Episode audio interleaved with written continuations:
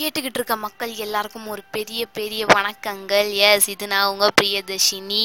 இன்னைக்கு நம்ம ஷோவில் என்ன டாபிக் பேச போகிறோம்னு சொல்கிறதுக்கு முன்னாடி ஒரு குட்டி கதை சொல்லலான்னு இருக்கீங்க. ஆமாங்க வாங்க நம்ம டேரெக்டாக கதைக்குள்ளேயே போயிடலாம். ஒரு சின்ன கிராமத்தில் ஒரு அம்மாவும் ஒரு பையனும் வாழ்ந்துட்டு வந்தாங்கங்க. அதுங்க வந்து ரொம்ப புவரான ஃபேமிலி அடுத்த வேளை சாப்பாட்டுக்கு என்ன பண்ணுறதுன்னு தெரியாத அளவுக்கு ஒரு ஃபேமிலிங்க அவங்க. சரி அம்மா வந்து ரொம்ப யோசனை. ஐயோ நம்ம நெக்ஸ்ட் என்ன பண்ணுறது தெரியாமல் இருந்தாங்க. சரி நம்ம வீட்டில் ஒரு வாட்ச் இருக்கே அது திருப்பி கடையில் விற்று அதில் வர காசுனால நம்ம சாப்பிடலாம்னு சொல்லிட்டு அம்மாவுக்கு ஒரு யோசனை வருது. சரின்னு சொல்லிட்டு பையன் கிட்ட கொடுக்குறாங்க தம்பி இந்த வாட்ச் எடுத்துகிட்டு போய் கடையில் வச்சு எவ்வளோ வருதுன்னு கேட்டுட்டு வாப்பா அப்படின்னு சொல்லிட்டு சொல்கிறாங்க சரின்ட்டு பையனும் வாட்சை வாங்கிட்டு கடைக்கு போகிறாங்க போயிட்டு அந்த வாட்ச் எவ்வளோ போகும்னு சொல்லிட்டு கடைக்காரர்கிட்ட கேட்குறாங்க அப்போ கடைக்காரர் சொல்கிறாரு இந்த வாட்ச் ஐம்பது ரூபா தான்ப்பா போகும் அப்படின்னு சொல்லிட்டு.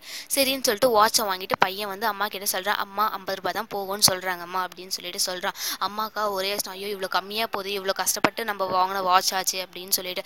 சரின்னு சொல்லிட்டு இன்னொரு கடைக்காரர்கிட்ட போய் கேட்டுட்டு வாப்பா அப்படின்னு சொல்லிட்டு சொல்கிறேன் கடைக்காரர் எவ்வளோ சொன்னார்னா ஐநூறுரூபாய்க்கு தான் இப்போ இந்த வாட்ச் போகும் அப்படின்னு சொல்கிறாங்க சரின்னு சொல்லிட்டு பையனும் வந்து அம்மா கிட்ட சொல்கிறான் அம்மா அம்மா ஐநூறுரூபாய்க்கு தான் போகுமா? அப்படின்னு சொல்லிட்டு கடைக்காரர் சொல்லியிருக்காங்கன்னு சொல்லிட்டு சொல்கிறான் அம்மாவுக்கு மறுபடியும் ஃபீலிங் ஐயோ இன்னும் கம்மியாக தான் போகுது அப்படின்னு சொல்லிட்டு. சரி ஒரு மியூசியமில் எடுத்துகிட்டு போய் கேட்டுட்டு வாப்பா அப்படின்னு சொல்லிட்டு அமுச்சு விட்றாங்க அம்மா.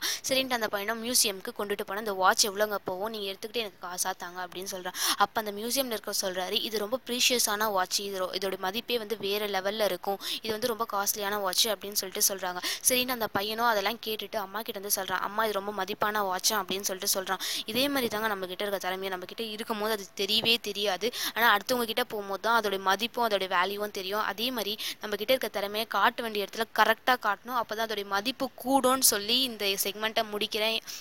இந்த செக்மெண்ட் இதோட முடியுது. எஸ் எண்ட் ஆஃப் த ஷோக்கு வந்துட்டோம். வழக்கம் போல் என்னோடய கடி ஆஃப் த ஜோக் சொல்ல போகிறேன் இன்னியோடைய கடி என்னன்னு கேட்டிங்கன்னா ஒரு இடத்துல அதிகமாக கரடிலாம் வாழ்ந்துட்டே வந்துச்சுங்க. அதில் ஒரு கரடி மட்டும் வேலைக்கு போச்சு. மற்ற கரடி எல்லாம் தூங்கிக்கிட்டே இருந்துச்சு. ஏன் அந்த கரடி வேலைக்கு போச்சு?